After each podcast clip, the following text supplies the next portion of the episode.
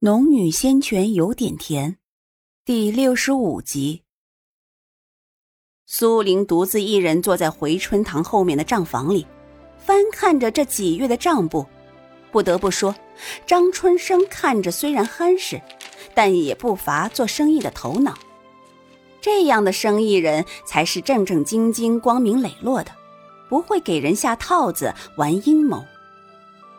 账本上每一笔都记得清清楚楚。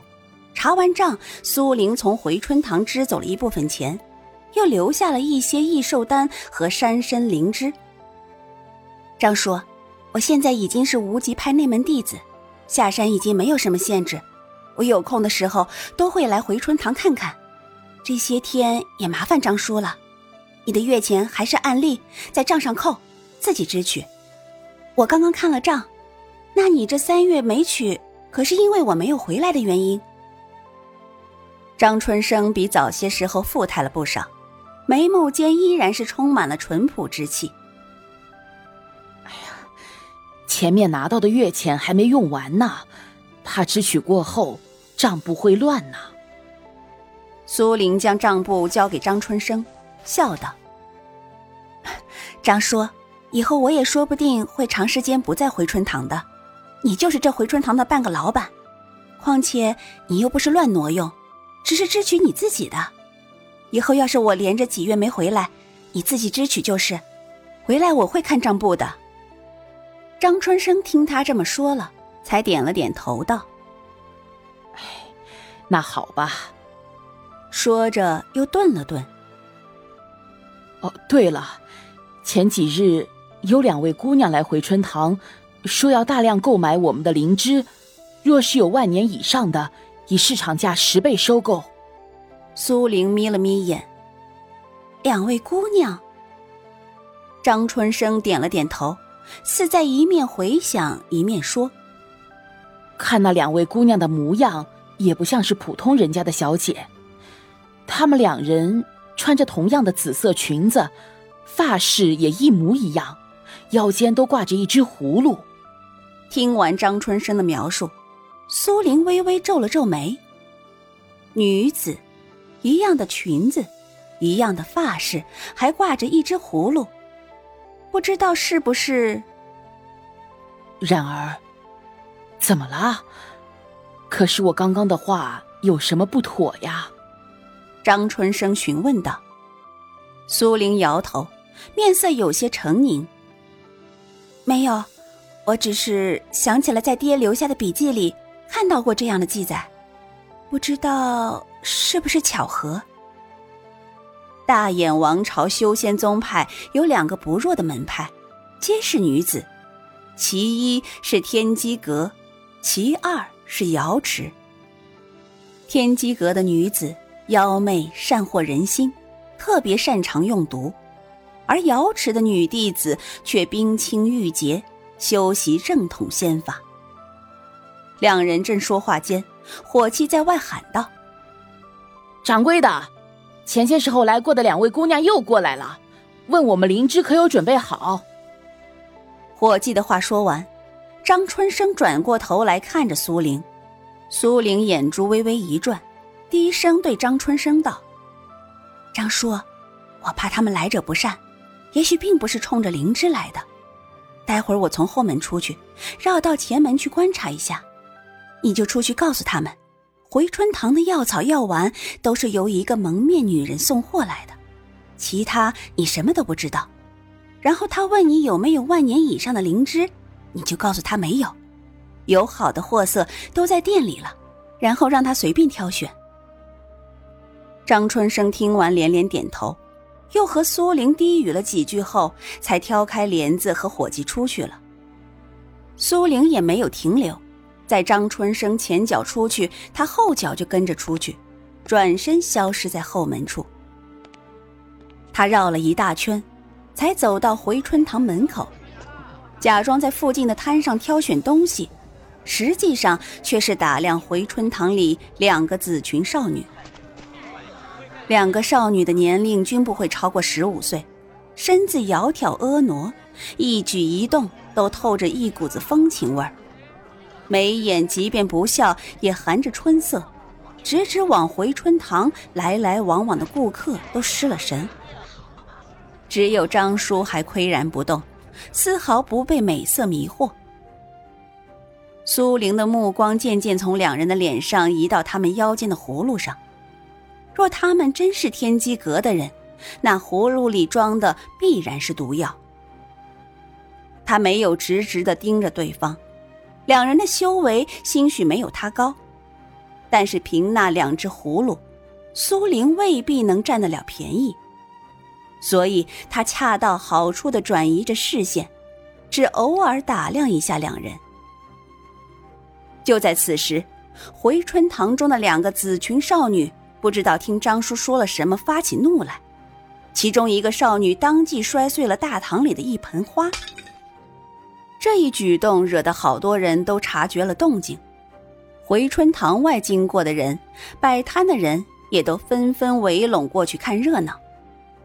苏玲藏在人群里，反倒走近了一些观察，就听到摔碎花盆的那个紫裙少女道。我师傅说：“要你回春堂的万年灵芝，那是看得起你们回春堂。区区一介凡人，一个凡人药铺，还敢跟我天机阁作对不成？”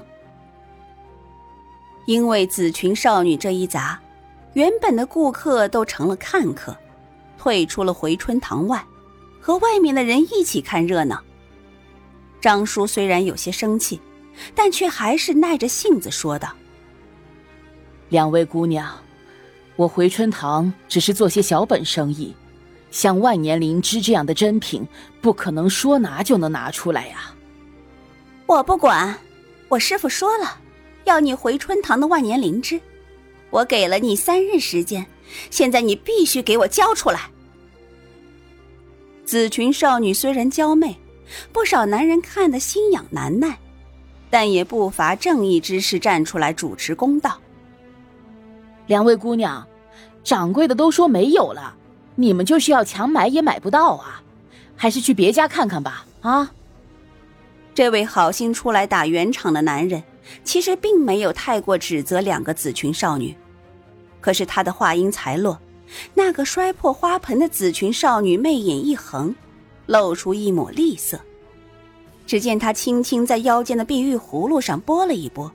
就听刚刚打抱不平的那个男人“哎呦”一声倒在地上，口鼻流血，抽搐起来。一时间，观者莫不倒吸一口凉气。张春生性子一直十分耿直憨实，眼见有人为自己说话，却被这两个心肠歹毒的姑娘给害了，当即脸色铁青。两位姑娘。我回春堂是治病救人的，就是有万年灵芝，也万万不能卖给你们这种心肠歹毒的人。苏玲暗叫一声糟糕，这两少女手段之狠，心肠之毒，刚刚已经有所见。他们绝不会因为张春生是回春堂的掌柜就手下留情。果然，两个少女听完张春生的话，娇媚的脸上都露出几分狠色。好，你不肯交出万年灵芝，那么就别怪我们心狠手辣。随着话音落地，两个少女的手同时摸向腰间的碧玉葫芦。苏玲脸色大变，在这千钧一发的时刻，她没有过多犹豫，想要出手救下张春生。捏诀的指印已经掐好，就要攻向那两个少女，却听人群外一声娇喝：“住手！”苏玲警觉的一收手，天机阁的两位少女也没有再动手，而是转头看向发声的方向。苏玲一转头，才发现喊出住手的不是别人，而是赵莹。和他一起的还有赵云，他们两人不知道在这里站了多久，自己竟然一直没发现。赵莹一张俏脸上怒目圆瞪：“你们两个天机阁的妖女！”休要在我青云城行凶伤人，否则我们华清宫的弟子不会坐视不理。赵莹说这话的时候，赵云没什么表情，依旧一副不悲不喜的模样站在他身上，却俨然有一种高高在上的感觉。两少女对视一眼，其中一个少女却突然媚笑出声：“ 我道是谁？原来是华清宫的弟子，难怪如此嚣张，敢阻我天机阁行事。阻你又如何？凭你们两人，我姐姐一只手就能解决了。”两个少女之所以没有直接动手，就是因为在赵云、赵颖两人踏出的一刹那。他们已经知道这两人里厉害的是那个一直没说话的女子，且此人的修为，即便是他们两人联手也没什么胜算。听了赵莹这话，另一个天机阁少女眼唇娇笑：“哼，华清宫的高徒在此，我们自然不敢滋事。我们技不如人，也无法可说。”只是姑娘以后一个人走路，千万要小心些。呵呵，她笑靥如花，眼底浮漾着柔柔的媚意，即便是声音，也似能滴出水般的轻柔悦耳。可是话音落在人的耳里，却有种森然之感。你这是在威胁我们？赵莹生来就不是个怕事的，就怕没有事。何况此时赵云还在身边，在他看来，天塌下来都不怕，因为有赵云顶着。